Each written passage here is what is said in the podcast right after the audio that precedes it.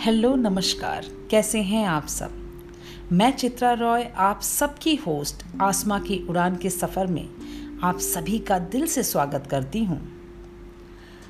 परचम लहराने के लिए याद रखना पड़ता है अपने वजूद को, क्योंकि इस बात से कोई इनकार नहीं कर सकता कि जो खुद की कदर नहीं कर सकता, वो दूसरों को भला क्या सिखाएगा? दूसरों की भला क्या कदर करेगा? और आज की कविता इसी बात को बतलाती है, जिसे मृदुला बुचासिया जी ने लिखा है।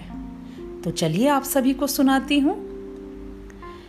ए दिल जरा ठहर, हो चुकी है एक बार फिर से सहर। अब तो कर खुद पे थोड़ा महर, औरों की ख्वाहिशें पूरी करते करते क्यों भूल चुके हो खुद को इस कदर? समझा है तूने हरदम दूसरों का दर्द, पर रहते हो खुद से ही, अनजान और बेखबर। है वक्त अब भी, गया नहीं कुछ भी बिगड़। कर ले अब तो तू थोड़ी सी खुद की फ़िक्र। कर ले उन बैरी लकीरों को, अपनी मुट्ठी में बंद। सर उठा, आँखें खोल, देख खुले आसमान की ओर।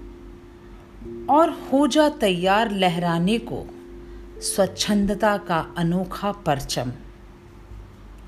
सही लिखा है मृदुला जी ने कि सर उठा, आँखें खोल, देख खुले आसमान की ओर।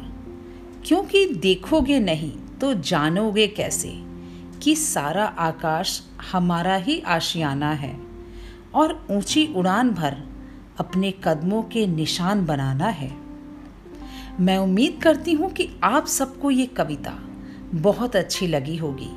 आप सबका मेरे साथ बने रहने के लिए दिल से धन्यवाद। तो फिर इसी मंच पर एक नई कविता के साथ अगले एपिसोड में उपस्थित हो जाऊँगी। तब तक अपना बहुत ख्याल रखिए।